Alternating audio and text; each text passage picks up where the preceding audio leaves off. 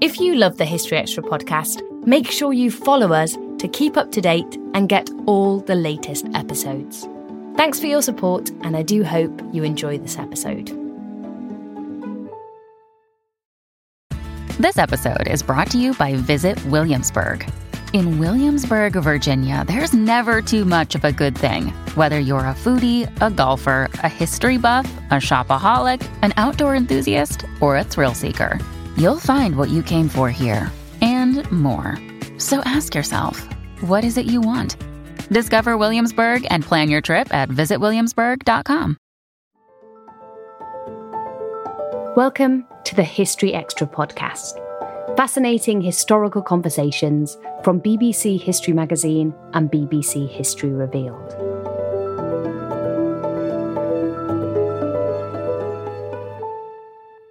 When Soviet forces mounted an invasion of Afghanistan in December 1979, they entered a nation already in the grips of a complex civil war. The resulting occupation and escalating internal tensions would go on to shape not only modern Afghanistan, but also the course of the Cold War and subsequent international relations. Elisabeth Leake, professor of a new book on the subject, Afghan Crucible, spoke to Matt Elton about the invasion and its consequences. Your new book is about the 1979 Soviet invasion of Afghanistan and the sort of the roots and I suppose the consequences of that moment. How would you like people to view that particular episode? I think the kind of key takeaway I want from this book and kind of from this project was to sort of rethink um, the nature of conflict in Afghanistan, and also to rethink, I suppose, chronologies or kind of the timelines or timescales of, of, of conflict in Afghanistan. Um, I think so much of our focus has been on the 21st century and kind of the idea of a 20 year war in Afghanistan involving the United States. But I think really what my book shows is that the conflict has a much longer trajectory that really has its roots in a lot of ways with the Soviet invasion of 1979. But it's also a conflict that's not just about kind of foreign countries invading Afghanistan. It's also a conflict in which different Afghan interest groups and parties took a really leading role in as well. So, if we were to sketch back the very origins of this conflict, where would you say the roots first uh, lay, if you like? Yeah, so I effectively start the book in kind of the beginning of the 20th century and kind of in terms of kind of providing some context for for the book and I really root a lot of the developments that emerge First, with the April 1978 coup that brings the People's Democratic Party of Afghanistan, so the Afghan socialists, to power, who are allied with the Soviets, um, and then the Soviets who then um, invade in December of 1979. I really root a lot of those dynamics um, in in I suppose kind of the modernizing impulses of a lot of different educated Afghan elites and intellectuals, and looking at the ways that they really developed um, some really fascinating ideas about what a modern Afghan state should look like. And so a lot of those sort of modernizing impulses really start coming to the fore early in the 20th century within Afghanistan.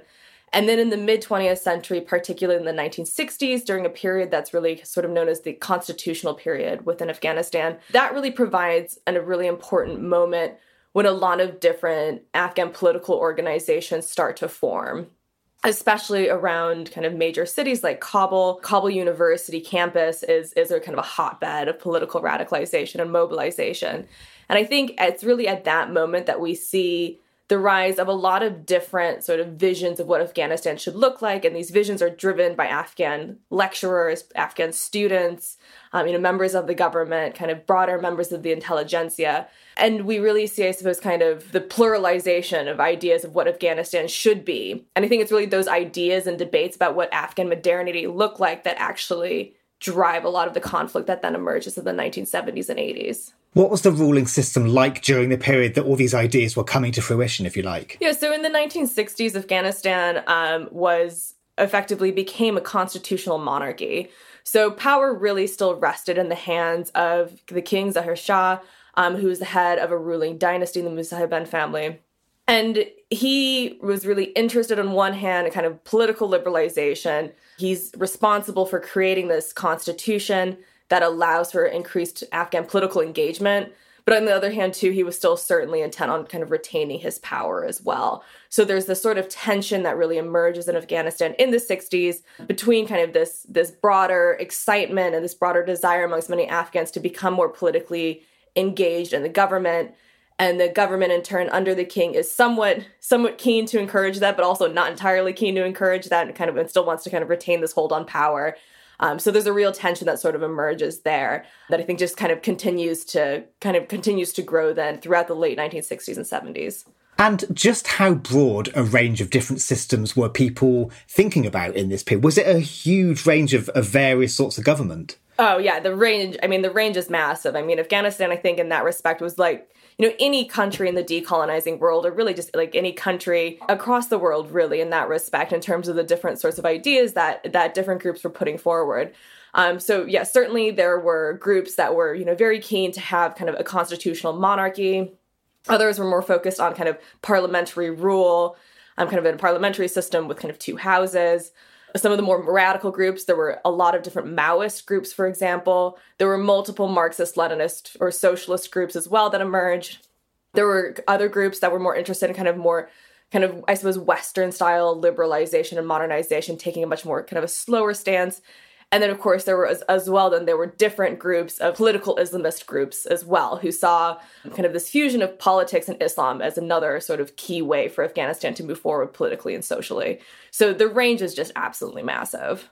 Is it right to see these groups of people as trying to position Afghanistan or try to work out what the nation's identity was in this new era? Yes, I think so. I mean, I think a lot of these groups were really wrestling with kind of this question of what does it mean to be Afghan? Not only kind of what does it mean to be Afghan, but what does it mean to be Afghan in terms of linking back to Afghanistan's longer history, but also then kind of the broader international circumstances in which Afghanistan and Afghans found themselves in the mid 20th century. So, certainly, on one hand, there's this, these sorts of questions, I suppose, that a lot of Afghans were asking about this question of kind of nationhood or national identity and where where did kind of historical, ethnic, or social or regional differences or divisions potentially fit in within a unified nation state. I think groups had really different answers to what that meant. But equally as well, you know, so many of these political organizations, you know, they were engaging with such international ideas, whether that was, you know, reading Mao or reading Marx or, you know, reading, you know, someone like Sayyid Qutb, who's a, you know, key figure with the Muslim Brotherhood in, in Egypt. So I think these these Afghans are also simultaneously engaging with the ways that nationalism is being debated in other countries across the world. Um, so, sort of a fusion in that respect of kind of thinking about kind of more global universalist ideas about what does it mean to be a citizen in a modern state, but also then what does it mean more specifically to be an Afghan citizen in a modern state and bringing in longer term Afghan history. So, you have these competing models, if you like. What was the moment at which this became a more uh, fractious situation? It's a sort of layered fractiousness, which I know is not a very helpful or easy answer. Um, I think one of the things that's really interesting is that kind of internal divisions emerge within the different political organizations that emerge in the 1960s almost immediately. So, for example, looking at a political organization like the People's Democratic Party of Afghanistan, so the PDPA, who comes to power then in 1978, infighting basically splits that party in half almost, I think, within 18 months of its actual formation.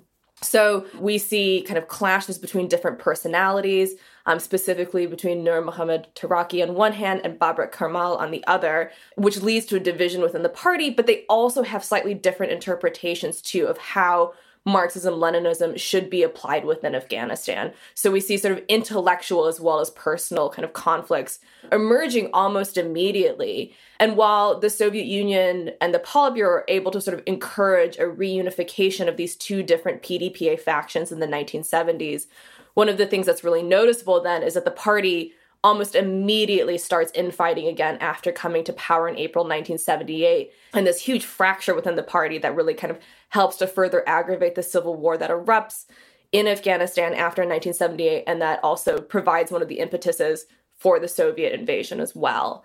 So some of these divisions are emerging quite early on.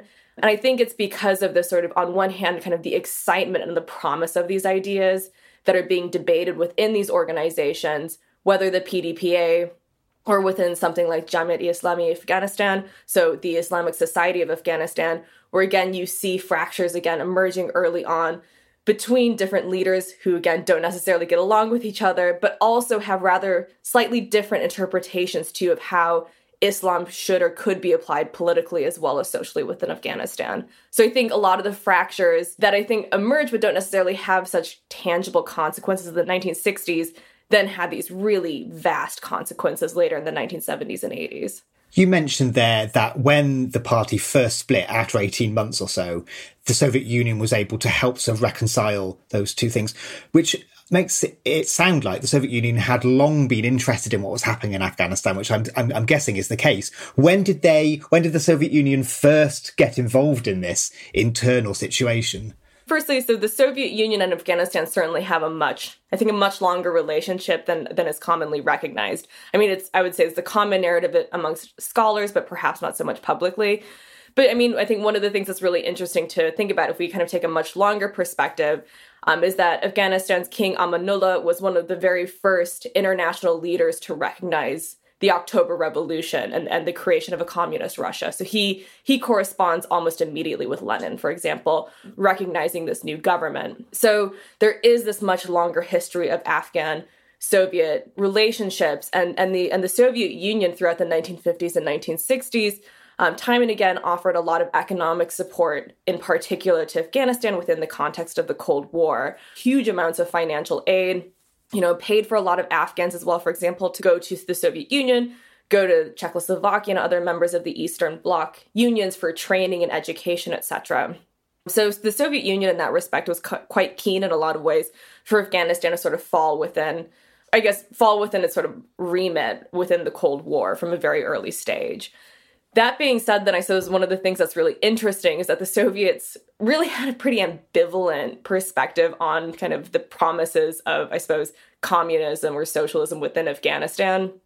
One of the things that's really interesting is that, especially kind of with the power of, of retrospect, some key members of the KGB or the um, the Soviet Union's international department really expressed their hesitations and their skepticism about not only the ways that members of the PDPA understood communism, but also kind of what their plans were for kind of implementing it within Afghanistan.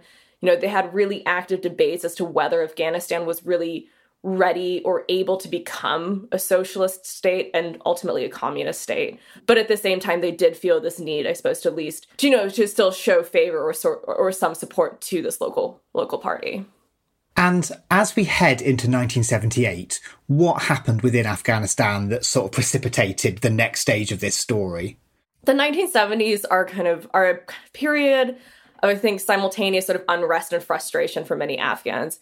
So in 1973, uh, there's a coup, a political coup that takes place. The king's cousin, Muhammad Daud Khan, comes to power peacefully um, whilst the king is out of the country.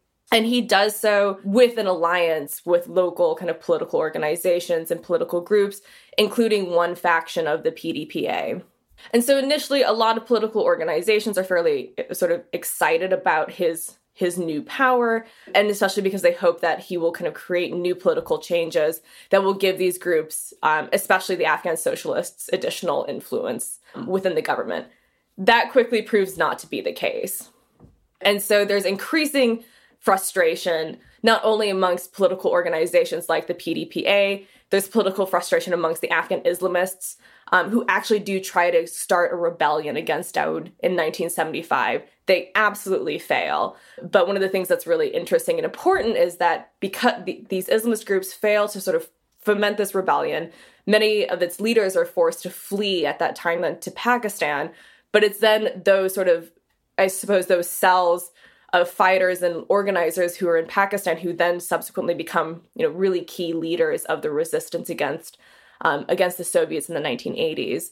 So there's kind of this sort of political unrest taking place of this Afghan Islamist rebellion, frustrations amongst members of the Afghan communists and other sort of uh, other political groups with the fact that Daud doesn't sort of follow through with any of his promises. So there are actually very, very few sort of governing changes within Afghanistan, I think people increasingly feel really disaffected with the government. They don't believe that Daud's really going to sort of change change any of the politics or social dynamics. And so it's in that context then, um, and kind of against that backdrop, that the PDPA is able to mobilize and organize. Um, I think to everyone's surprise, this military backed coup in April 1978 that leads to the violent overthrow of Daoud and, and as well as his murder and the killing of most of his family and advisors. And how is this new regime received by the people of Afghanistan? There, I think there was a really, really mixed reaction. Um, I think, I mean, especially I think given this context of what had happened in the last, you know, the last, ten, you know, five to ten years, with the fact that there just been, a, you know, just been a coup, um, what five years five years previously. So I think in that respect, I think there was initially a fair bit of ambivalence or sort of kind of I think a lot of questions floating around about well, how much is this actually going to change the state of play in Afghanistan, right? So you know if there's if this coup that Daoud had in 1973. And at that time, he was like, this is going to revolutionize Afghanistan. I'm going to completely change the face of Afghan politics and society. Um, but that didn't happen. So I think similar questions then emerged for many Afghans then when their very similar rhetoric emerges with the PDPA in April 1978 when again Nur Muhammad Taraki, the leader of the PDPA, he comes onto the radio waves in Afghanistan. You know, he's got these speeches printed in the Kabul Times, and again he's saying, you know, this is a revolution of the Afghan people. We're going to, you know, completely revolutionize everything about Afghan politics and society. Um, you know, we're going to return power to the people. So I suspect that there was a kind of a, a kind of a, I think questions. I think kind of questions as to kind of what what does that actually mean, um, and kind of how you know is this actually going to take place. So I think certainly certainly amongst the PDPA supporters, I think there was I mean there was certainly a lot of excitement. Um, in my book, I cite this poem that I won't recite now by you know an Afghan civil servant who was who was you know who had allegiances to the PDPA and, and he writes this poem on the day of the coup saying you know effectively like you know like my heart is singing like this is going to change Afghanistan forever. In contrast to that, I think for other Afghan you know political activists who were familiar with the PDPA's sort of ideas and political leanings but who didn't necessarily agree with them, I think there was certainly a degree uh, both skepticism and concern as to what the PDP actually wanted to do within the country. But I think initially, I think for most everyone, I think there were just sort of questions as to what, you know, what was this coup actually going to mean in practice? Was it actually going to change anything? Or was it just going to be, you know, just like the 1973 coup where a lot of promises were made, but nothing really changed on the ground? How how quickly did those changes become clear? So I would say, I suppose, kind of with the power of retrospect, fairly quickly, but also at the same time, not entirely. Like they weren't immediately evident. You know, I think one of the things that's really important to recognize, you know, especially thinking about the PDPA and its activities, is that certainly, you know, someone like Taraki um, and his allies were very aware of, I suppose, the kind of tricky, not only national but international circumstances into which they were stepping into power. So I think one of the things that's interesting, for example, is that on one hand, you know, Taraki in meetings with Soviet officials, you know, he he, you know, effectively immediately is like, this is, you know, you know, this is our October Revolution. You know, this is, you know, this is our moment to, you know, to completely change Afghan politics and society. In contrast, when Taraki meets with American officials around the same time, you know, he was very, very wary of mentioning anything related to socialism or communism, and in turn really framed the coup in terms of democratization or liberalization. So I think in that sense too, we really see the PDPA at least initially trying to walk this sort of fine line between making clear that it had these real ambitions um, for political and social change within Afghanistan, but also trying to make sure that it didn't aggravate, I suppose, regional or international relations too much. Taraki then, in a radio broadcast fairly shortly after the coup, does lay out this sort of vision or this program for what he wants to accomplish within Afghanistan. That radio broadcast is really telling in terms of showing the breadth of the PDPA's ambitions. So he spends, you know, he lists a huge number of economic reforms, including things like land reform. You know, he includes this huge list of social reforms he wants to to pursue, including, you know, kind of this question about human rights, um, rights for women, thinking about kind of, I suppose, what he frames to as like class based rights. You know, he talks about how he wants to reform Afghanistan's foreign policy, you know, re- like reassure countries across the world that Afghanistan is going to remain non aligned. So he has this really ambitious program, but but it doesn't really get framed in terms of, I suppose, so kind of socialist intentions very explicitly um, until I think some some months later.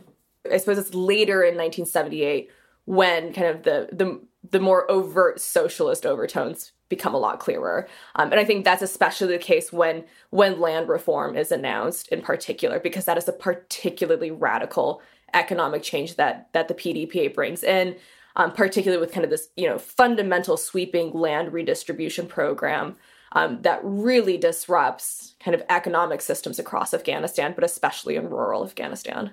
Is is that one of the key factors that led to the backlash that happened in March 1979?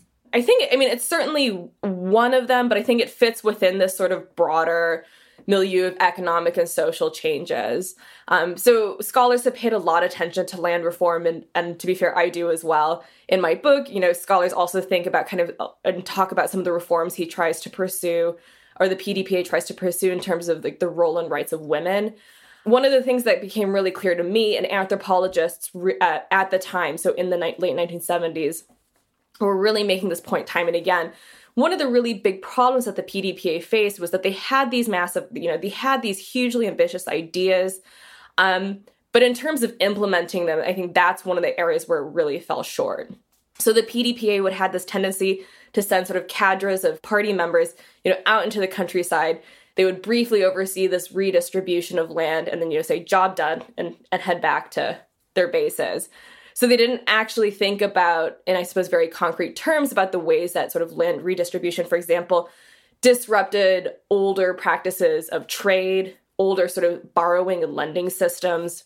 They didn't think about how you know how were these new landowners going to you know acquire you know the appropriate tools or the seeds that they needed for farming so there's a real problem here with in terms of ideas and aspirations on one side um, and implementation on the other.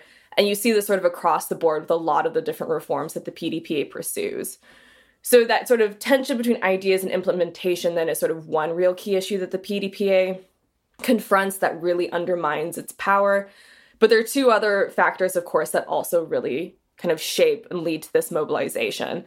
Another one is certainly kind of the, I suppose, the very dismissive and even pejorative way a lot of PDPA leaders talked about Islam, um, and particularly the ways that the PDPA tried to undercut local leaders, whether kind of leaders who derive their power from religion, from from kind of from Islam, or from other local circumstances. So the PDPA basically tries to undercut those leaders entirely rather than trying to sort of subsume them into political systems. So that creates a real political tension as does, of course, that the PDP is really sort of hostile language and about Islam and frequently kind of treating Islam almost as the enemy of the state and the enemy of the people. I would say ultimately, perhaps the, the really key issue is is that it's not just the rhetoric around Islam. It's not just about the kind of the really shoddy implementation of of these reforms. It's also the PDP's extremely ready and willing to turn to violence. And I think that's perhaps probably the key reason that the Civil War grows so quickly and becomes so widespread. I think, especially in terms of sort of eliminating local leaders who are seen as sort of enemies of the state, you know, whether clerics or kind of community leaders, um, or in terms of, you know, of, of trying to pursue these different um, reforms across the country, the PDPA is very, very ready and willing to imprison leaders, to torture them, you know, so many, you know, to massacre um, anybody who shows sort of any sort of resistance to the changes taking place. So I think it's that you know that ready use of violence really creates a real political crisis as well, and really undermines any claims the PDPA ha- would have potentially had to legitimacy. Still to come on the History Extra podcast. What's really clear is that every single different group involved in the Afghan civil war in the 1980s is involved for very different and often very selfish reasons.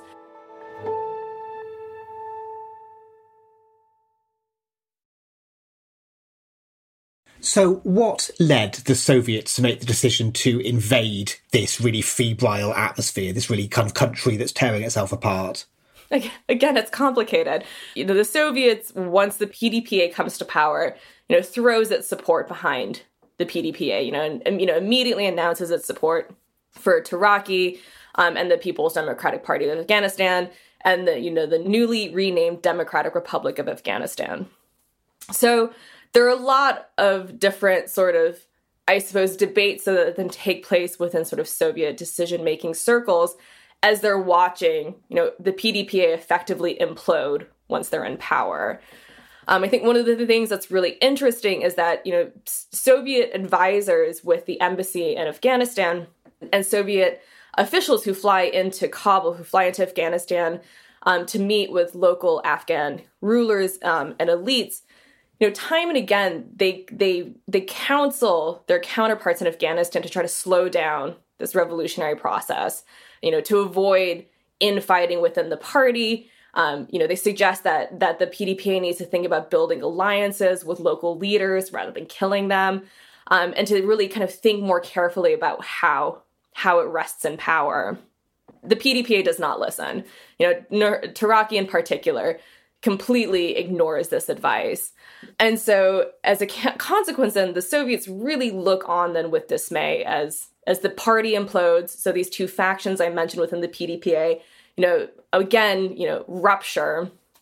And the and the and the Soviets are really concerned about that. And so there's this increasing sense though that because they're they're allied and the fact that I suppose Afghanistan is a self-proclaimed communist state on the very borders of the Soviet Union, you know, it would be a huge, I was internationally, a huge embarrassment to the Soviets then if this communist project failed. So I think there's that sort of sense of sort of concern about kind of the Soviet image but there's also, I suppose, a broader sort of international context as well that really informs, I think, Soviet decision making, especially in the Politburo.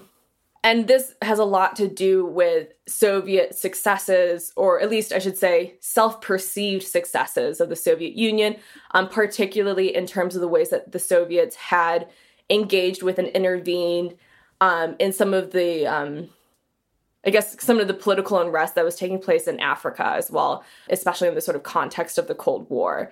Um, and the Soviets, I suppose, the Politburo at that time was fairly confident that it had been successful, for example, in the Horn of Africa in terms of encouraging encouraging new socialist governments into power.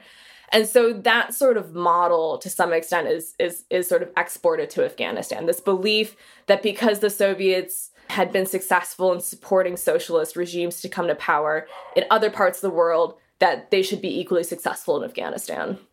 So I suppose in that sense too, it's very interlinked then in terms of these ideas about the Soviet Union's place in the world, but also I suppose the slight hubris as well in terms of thinking, well, we've been successful. You know, we were successful in Ethiopia, we were successful in Angola, so why shouldn't we be successful here? You know, of course, we with the power of retrospect, we're like, success is is questionable, as we know, I think, in a lot of these different countries. Um, but I think those sorts of ideas or blinkers really sort of shape the Soviet decision then to go ahead and continue to support the PDP in Afghanistan, but under new leadership that is backed by the Soviet Union. And how is the Soviet decision regarded elsewhere in the world? And I suppose, how does it change how other nations in the world see Afghanistan, or does it? I think that one of the things that's really interesting about the Soviet invasion of Afghanistan is that internationally speaking, it is, I think, almost, you know, outside of kind of this, the kind of Eastern bloc, it's almost unilaterally condemned by countries across the world. And I tackle this sort of question about the international responses when I look at, is particularly the debates that take place within the United Nations about the Soviet invasion. And what's really interesting is kind of how widespread condemnation of the Soviet invasion was, but also then the sort of frames of reference that different countries bring to bear on why why this action is just seen as being so abhorrent. So certainly, you know, you know, if we think about sort of the United States or a lot of countries in Western Europe and kind of, I suppose, in effect, sort of NATO countries and kind of the United States Cold War alliance system, you know, certainly a lot of those countries frame the Soviet invasion in Cold War terms and in terms of kind of Soviet aggression and kind of and and thinking about how it's made Afghanistan effectively a Cold War battlefield. Um, and this is a threat because of the potential spread of communism. And there's a lot of rhetoric too about how this potentially will lead to the spread of communism into Southwest Asia, into the Persian Gulf, etc. So there's that kind of major Cold War sort of framing by a lot of these sort of Western states. On the other side, there's also, I think, this really important rhetoric that takes place, and you really see this in the UN General Assembly in particular, um, with countries, you know, especially across Africa, the Middle East, and Asia, um, as well as Latin America to an extent, where they really react very hostilely to the invasion in the context of decolonization and the end of the European empires. And they really frame the Soviet invasion as an imperial takeover. And the Soviet Union is basically attempting to build an empire.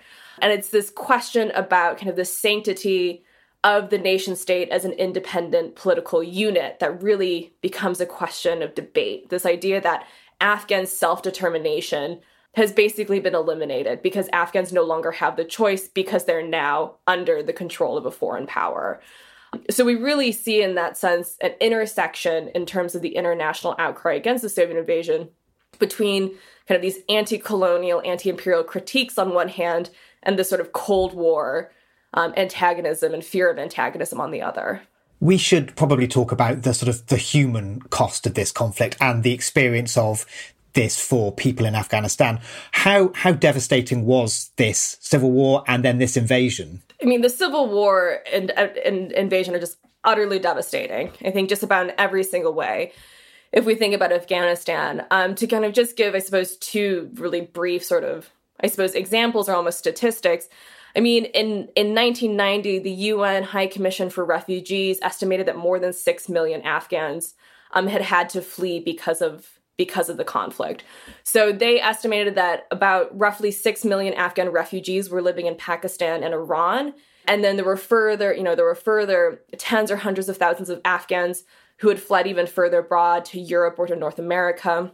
And alongside that, there were thousands upon thousands of Afghans who had also had to um, migrate or flee within Afghanistan. So they'd had to leave their homes or their villages to settle, particularly in places like Kabul, in order to escape fighting. So the sheer the violence, I think the trauma of the war really can't be understated. Um, and the fact that so many Afghans chose to flee or were forced to flee their homeland because of the war is really telling. The other, I suppose, factor then we can think about, again, from reporting from the UNHCR, I should say, so the UN High Commission for Refugees was really, really actively engaged with Afghanistan and the Afghan refugee crisis throughout the 1980s and, early, and into the early 1990s.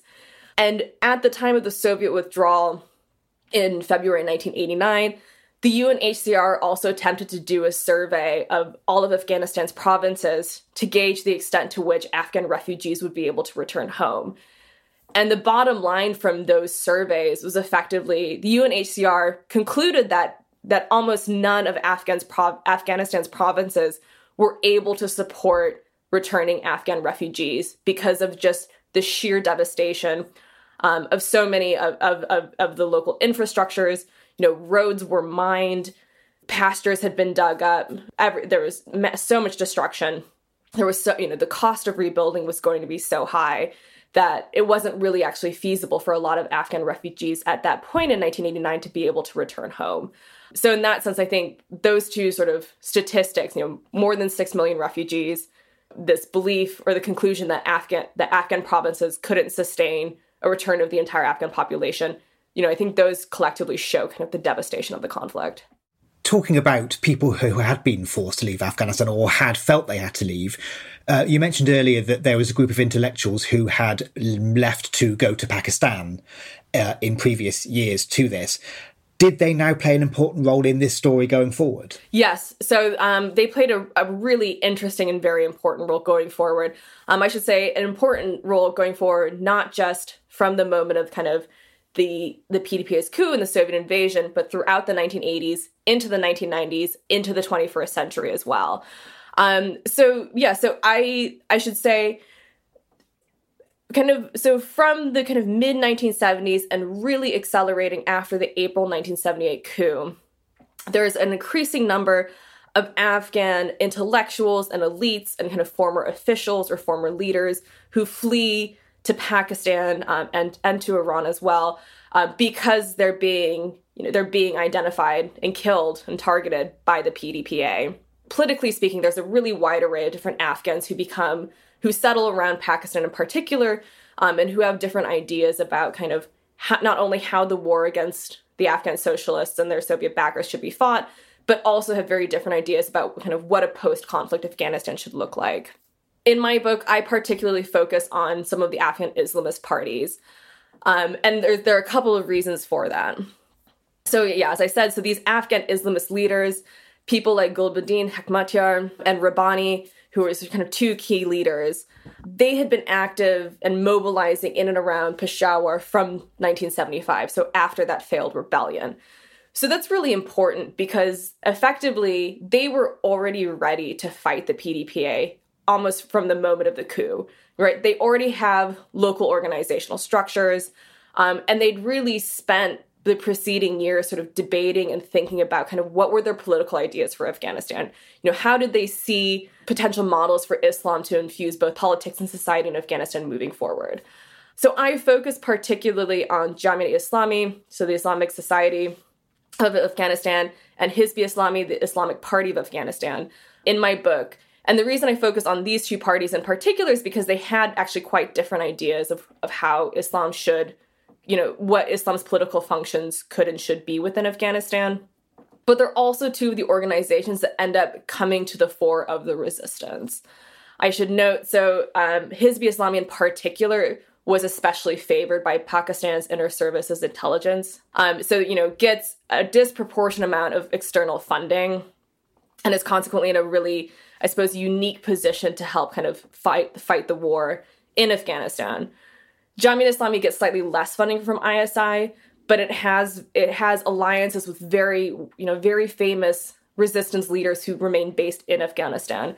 Um, so Ahmad Shah Massoud is really kind of the you know the key I suppose archetype of that, and you know in a lot of ways he becomes the face of the conflict and of the war against the Soviets for you know for a lot of Western and especially European audiences.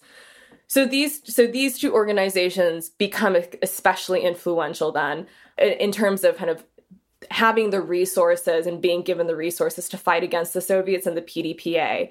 But also, then alongside that, what's really noticeable is that these parties, and they're not alone in this in, in and around Pakistan, but they also take a really active role within the Afghan refugee camps. So they not only use the Afghan refugee camps, I think unsurprisingly, as a recruiting ground but they also take a much more sort of social and political role within these camps. You know and so they effectively they help settle disputes that emerge within kind of afghan refugee communities. You know they build their own hospitals they build their own schools um, they deliver aid alongside that, that which the unhcr is giving um, etc and so as a consequence then you know they're able to gain followers and gain influence you know in a way that's really almost disproportionate and in ways I suppose, which makes this war in Afghanistan very, very different and very unique. Um, I suppose from other sorts of kind of conflicts involving regime change in Afghanistan from earlier in the 19th or 20th century. I kind of describe the 1980s as the sort of perfect nexus between, I suppose, international aid, the influence of Pakistan, who's, you know, with under Zia, who's pursuing his own Islamization policies, you know, these Islam, local Islamist leaders who, you know, have this longer history of political mobilization, the, this refugee crisis, as well as this cross border civil war. And it's kind of the combination of all of these factors is really important. And, and I ultimately argue increasingly makes the civil war effectively a battle between a political Islamist Afghanistan on one hand or a socialist Afghanistan on the other. So, kind of the opportunities or avenues for other sorts of political forms in Afghanistan become increasingly muted because they just don't have the same sort of opportunities to embed themselves in a lot of ways. One of the really interesting things about this story is by sort of zooming in and seeing this conflict as not just sort of an outpost of the Cold War, but as something in its own right, you realize how complicated it is and how many different groups and factors and agents there are. Do you think this complexity is one of the reasons that the invasion and the conflict lasted such a long time. Definitely. I mean, I think, you know, one of the things that I discovered, I think, with researching and writing this book, yeah, it's so complicated. You know, I have to say, writing this book was so challenging, and there were so many different factors and so many groups I still had to leave out because there just wasn't space. And because of the story I was telling was already so complicated, I talk about so many different groups of historical actors. But I think one of the things that really stood out to me is yes, it's you know the fact that this is a really it's a it's a very layered and interconnected conflict. And I think what's really clear is that every single different group involved in the Afghan civil war in the 1980s is involved for very different and often very selfish reasons. So certainly, you know, if we think about something like these Afghan Islamist political organizations or the or the PDPA, these groups, you know, in a lot of ways have very, you know, very straightforward aspirations. You know, they want to rule Afghanistan and they want to reshape and reform Afghan politics and society in a very specific way based on their kind of ideologies. But that story becomes completely complicated and sort of, you know, thrown thrown into disarray then because not only of something like the refugee crisis, but then also kind of the ways that regional powers meddle. Certainly Pakistan plays a really key role in this in this whole history, but so do other regional powers like Iran, India, and China, Saudi Arabia as well. And then, of course, on top of this, we have this whole kind of Cold War competition with the US and the Soviets, as well as then this really sort of quite difficult and challenging role um, for international organizations like the United Nations or the UNHCR who become involved but are kind of limited in the ways that they can become involved. Um, but I think one of the things, kind of from looking at the kind of these different layers and the ways that they interconnect, is that one of the reasons the conflict ends up lingering is because all of these different actors have very different understandings of what what is Afghanistan and who are Afghans and how should Afghanistan fit within international politics at this time. And I think kind of one of the best examples to illustrate this is really actually to look at the United States. The United States is the country who takes Afghanistan and these sort of Afghan political groups the least seriously. So the thing that became really clear with my research um, is that you know American officials um, especially in the Central Intelligence Agency, but also across a lot of other government departments. You know, in the 1980s, um, the 1970s and 1980s, time and again, American officials keep referring back to the same sort of British colonial rhetoric that was used to define Afghanistan and Afghans when when the British Empire was alive. So this means, you know, American officials almost entirely frame the civil war in Afghanistan um, and the and how and why Afghans are taking part in the civil war in terms of Afghans being backwards, tribal, and resistant to change.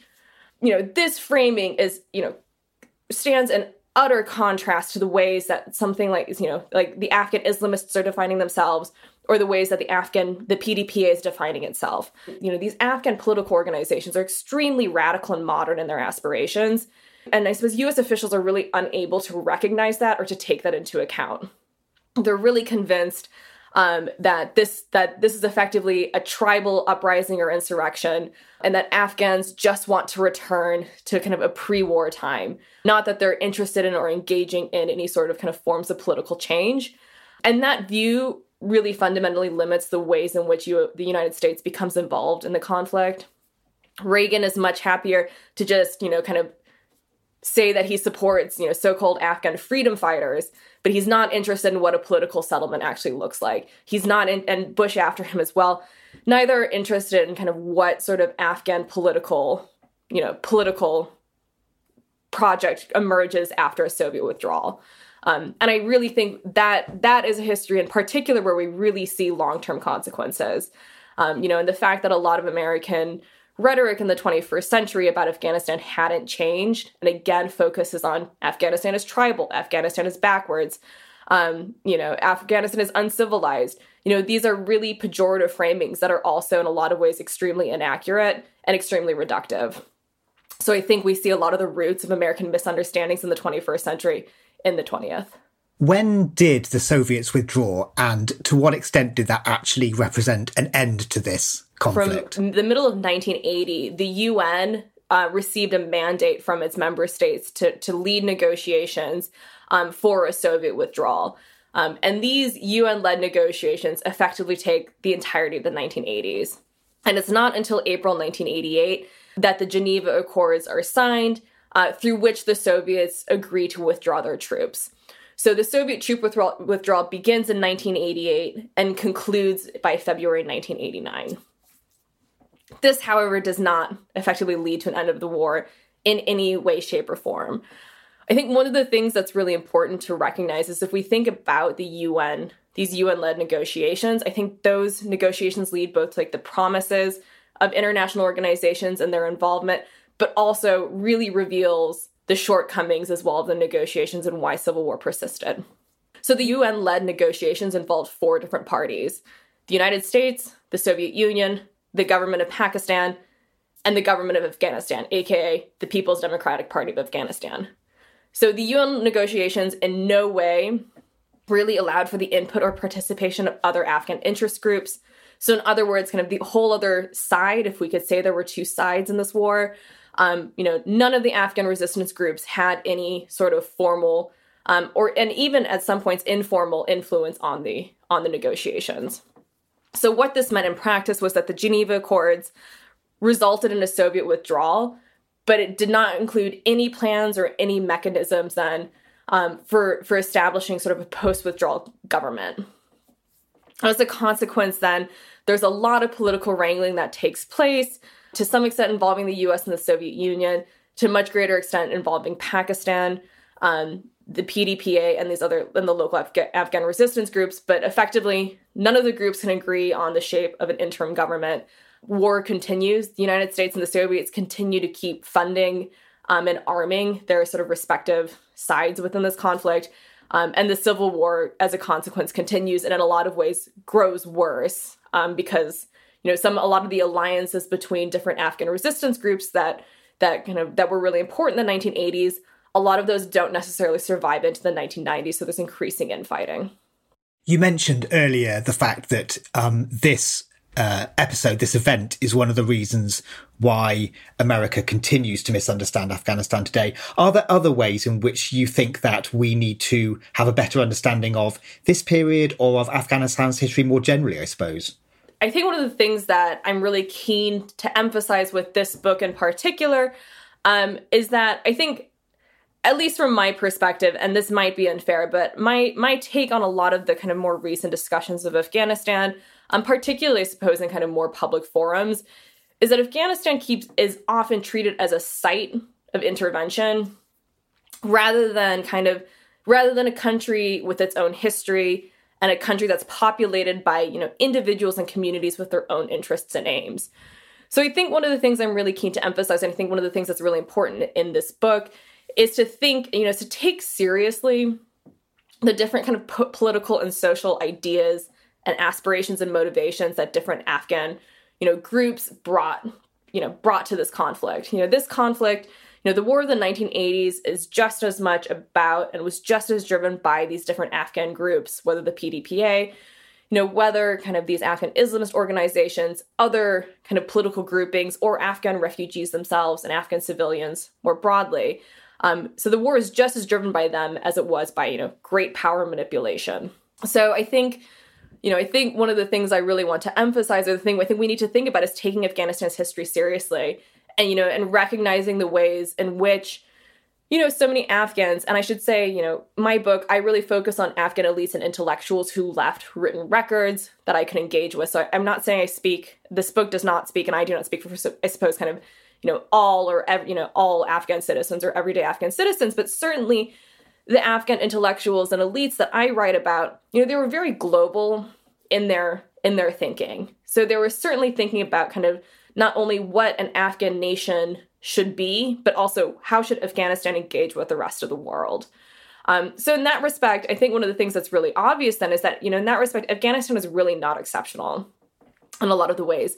And its 20th century history is not exceptional in a lot of ways. The fact that, you know, the Afghan government was wrestling with kind of constitution building or trying to sort of reform different political organizations or kind of social and economic practices, you know, that fits within a much you know much broader history of the 20th century in terms of kind of being this moment when so many states that were emerging out of empires are trying to reform their politics and society so afghanistan is not at all um, you know, is not at all unique in those processes. And Afghan elites and intellectuals were very aware of that. And they were engaging, you know, with elites and intellectuals from across the world, whether through the non aligned movement, through the various Afro Asian sort of solidarity conferences, um, you know, through exchanges with other sort of educational institutions, etc. You know, so they're really engaging with these kind of broader international discussions about, you know, what should a modern post colonial nation state look like?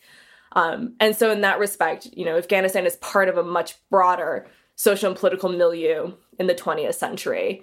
Um, and I think, though, it's a lot of a lot of kind of the promises and pitfalls um, of modernization that really end up kind of coming to the fore in the war of the 1980s. So this, I, you know, there's there are so many hopes by a lot by a lot of these different Afghan Afghan individuals and groups of what Afghanistan can become, but the civil war really kind of prevents that from actually taking place ultimately.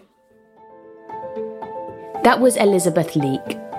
Afghan Crucible, The Soviet Invasion and the Making of Modern Afghanistan, is out now, published by Oxford University Press. Thanks for listening to the History Extra podcast. This podcast was produced by Sam Leal Green.